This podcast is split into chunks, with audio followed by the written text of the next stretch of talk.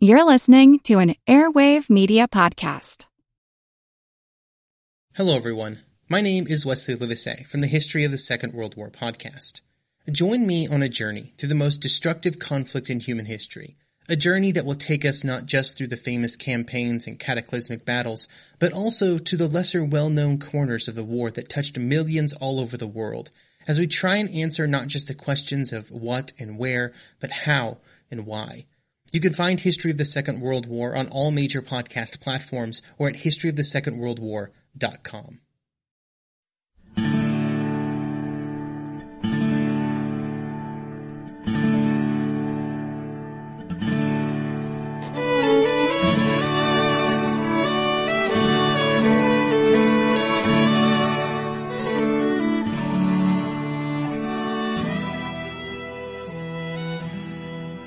Hey everyone, welcome to a short bonus episode of our Civil War podcast. My name is Rich. And I'm Tracy. Hello, y'all. Thanks for tuning into this special show, which is about the Thanksgiving holiday's ties to the Civil War. Yeah, so tomorrow is the celebration of the Thanksgiving holiday here in the United States. And Tracy and I just wanted to do a short show to remind you guys of how it was Abraham Lincoln who established Thanksgiving Day as a formal and regular holiday here in the US of A. As most American school children learn, we can trace the first Thanksgiving celebrations here to the festivities that were held in 1619 in Virginia and in 1621 at Plymouth in Massachusetts. The Pilgrims celebrated at Plymouth for three days after their first harvest in 1621, and although the exact date is unknown, it was probably around September 29th. Those celebrations in Virginia and at Plymouth were harvest feasts, and it was only later that the colonists began celebrating Thanksgiving with a small t, Thanksgiving days, which were more days set aside for prayer to give thanks to God for blessings like a military victory or the end of a drought or whatnot. Uh, Presidents George Washington and James Madison both issued Thanksgiving with a small t Thanksgiving proclamations, but it was left to Abraham Lincoln in 1863 to establish Thanksgiving Day with a capital T as an official and recurring holiday. Most people think that Lincoln was influenced by a woman named Sarah Josepha Hale, who had spent years campaigning for a national Thanksgiving holiday. After her husband died in 1822, Sarah was left to provide for their five children, and she eventually became a novelist and a poet. In 1827, she published a novel that included an entire chapter picturing a Thanksgiving meal celebrated by a farming family in New England. The main dish at the meal was a roasted turkey, and the menu also included several of the side dishes we've now come to associate with the traditional Thanksgiving feast. In 1837, Sarah Hale became editor of an influential magazine whose target audience was women, and with her at its helm, subscriptions increased from 10,000 to 150,000 by 1860. In 1846, Sarah began to campaign for a national Thanksgiving holiday, and her position as editor of that popular ladies' journal was the perfect platform to spread the word of this new holiday that would be celebrated the last Thursday of November. And so she featured stories of family gatherings and recipes that promoted the New England style of celebrating an autumn or early winter harvest feast. In the years before the Civil War began, Sarah wrote numerous letters to politicians advocating the adoption of a national Thanksgiving holiday, but the holiday wasn't adopted before the start of the war in 1861. The Civil War, however, only caused Sarah to increase her efforts. It's interesting that both the Union and Confederacy proclaimed days of Thanksgiving, small t, days of Thanksgiving during the war. For example, after the Confederate victory at First Manassas, Jefferson Davis called for a day of Thanksgiving to be observed on Sunday, July 28, 1861. And Abraham Lincoln declared a day of Thanksgiving in April 1862 to honor the Union victories at Forts Henry and Donelson and at Shiloh. In 1863, Lincoln declared not one, but two separate Thanksgiving celebrations. The first was on Thursday, August 6th, following the victory at the Battle of Gettysburg. And then the second was Lincoln's official declaration of Thanksgiving as a national holiday to be observed on the last Thursday of every November.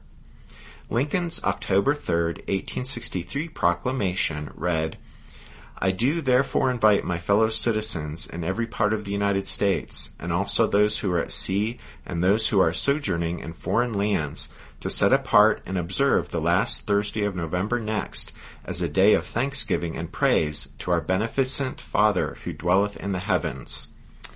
In 1864, Lincoln again declared that the holiday would once again be observed on the last Thursday in November. Although there's no direct evidence that Sarah Hale's crusade for a national Thanksgiving holiday caused Abraham Lincoln to make his declarations, it's hard to believe her persistent efforts didn't play a role in his actions.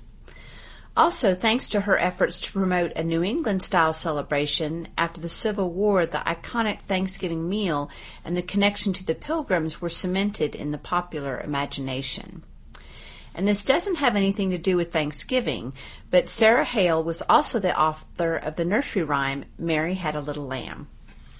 Okay, well, here's a bit of fascinating historical footnote that does have to do with Thanksgiving. Um, although every president since Lincoln has carried on the tradition of issuing proclamations setting aside Thanksgiving Day as a national holiday, there was quite a kerfuffle in 1939 when store owners pressured President Franklin D. Roosevelt to change Thanksgiving Day that year from the last Thursday of November to the fourth Thursday.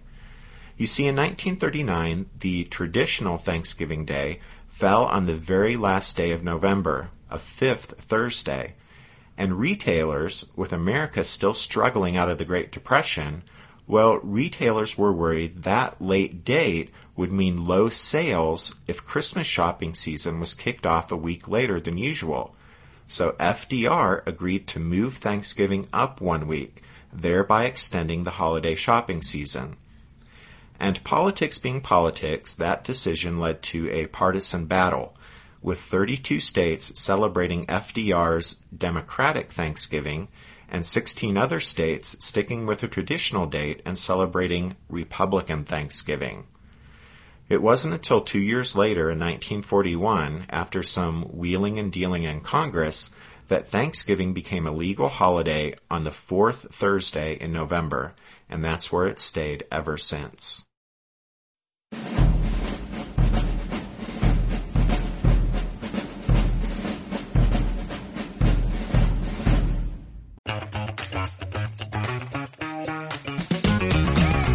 Hey there, I'm Dylan Lewis, one of the hosts of Motley Fool Money.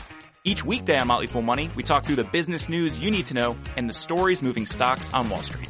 On weekends, we dive into the industries shaping tomorrow and host the experts, authors, and executives that understand them. Tune in for insights, a long-term perspective on investing, and of course, stock ideas. Plenty of them. To quote a listener, it pays to listen. Check us out and subscribe wherever you listen to podcasts. Want to learn how you can make smarter decisions with your money? Well, I've got the podcast for you. I'm Sean Pyles and I host NerdWallet's Smart Money Podcast. On our show, we help listeners like you make the most of your finances. I sit down with NerdWallet's team of nerds, personal finance experts in credit cards, banking, investing, and more. We answer your real-world money questions and break down the latest personal finance news. The nerds will give you the clarity you need by cutting through the clutter and misinformation in today's world of personal finance. We don't promote get rich quick schemes or hype unrealistic side hustles. Instead, we offer practical knowledge that you can apply in your everyday life. You'll learn about strategies to help you build your wealth, invest wisely, shop for financial products, and plan for major life events. And you'll walk away with the confidence you need to ensure that your money is always working as hard as you are. So turn to the nerds to answer your real world money questions and get insights that can help you make the smartest financial decisions for your life. Listen to NerdWallet's Smart Money Podcast wherever you get your podcasts. The presidential proclamation released just today by the White House for Thanksgiving Day 2014 begins by inviting us to reflect on the blessings we enjoy and the freedoms we cherish, and closes by encouraging, quote, the people of the United States to join together, whether in our homes, places of worship, community centers, or any place of fellowship for friends and neighbors, and give thanks for all we have received in the past year, express appreciation for those whose lives enrich our own, and share our bounty with others. So in that spirit, Tracy and I want to take just a moment to share a few things we're thankful for. And I'll go first. I'm I'm thankful for my family back in Pennsylvania, who I don't get to see nearly enough now that we've moved to Colorado. Um, but I miss them, including my 87 year old grandma, who still lives in her own home and who I know will be cooking tomorrow. And I know her house will smell wonderful, and I wish that I could be there. And I'm thankful for Rich, who's sitting beside me and who um, is, we've been together for 15 years, so I'm thankful for that. Thankful for my family and our friends. And I'm also thankful for Tracy and that we did celebrate our 15th anniversary this year um, in April.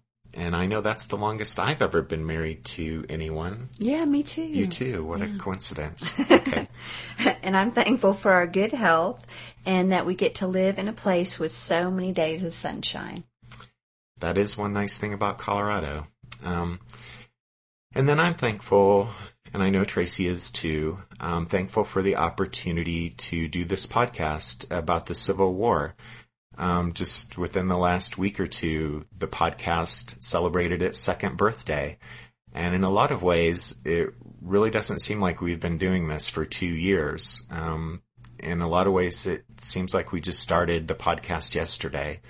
I mean, we love to um, tell this story and look forward to doing it for at least several more years.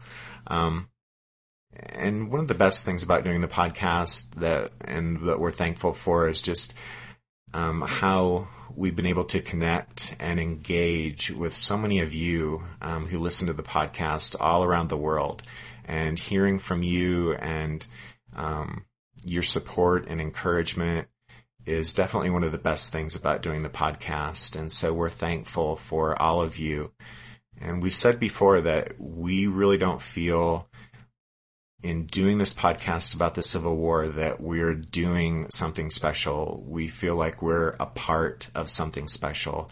And so much of that feeling has to do with you guys and the support and encouragement that you have given us over the past two years. And so, um, we're thankful for the podcast and we're thankful for all of you who listen to it.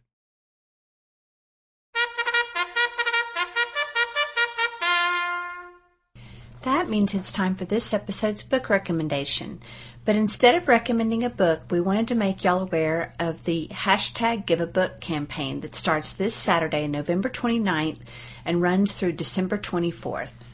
So basically, the publishing giant Penguin Random House has said that for every time someone uses hashtag Give a Book on Twitter or Facebook between those dates, they'll donate a book up to 25,000 books to U.S. children in need. And to do this, they've teamed up with the organization Save the Children. And we know that a lot of you guys use Facebook and Twitter since you um, uh, contact us through both those places. Uh, so between this Saturday and Christmas Eve, all you have to do when you're on Facebook and Twitter to take part in this is use hashtag give a book. Pretty cool. So that's it for this show. We hope everyone here in the States has a safe and happy Thanksgiving tomorrow. We'll talk with y'all again on Sunday when we'll have episode number 99 for you. And thanks everyone. Bye.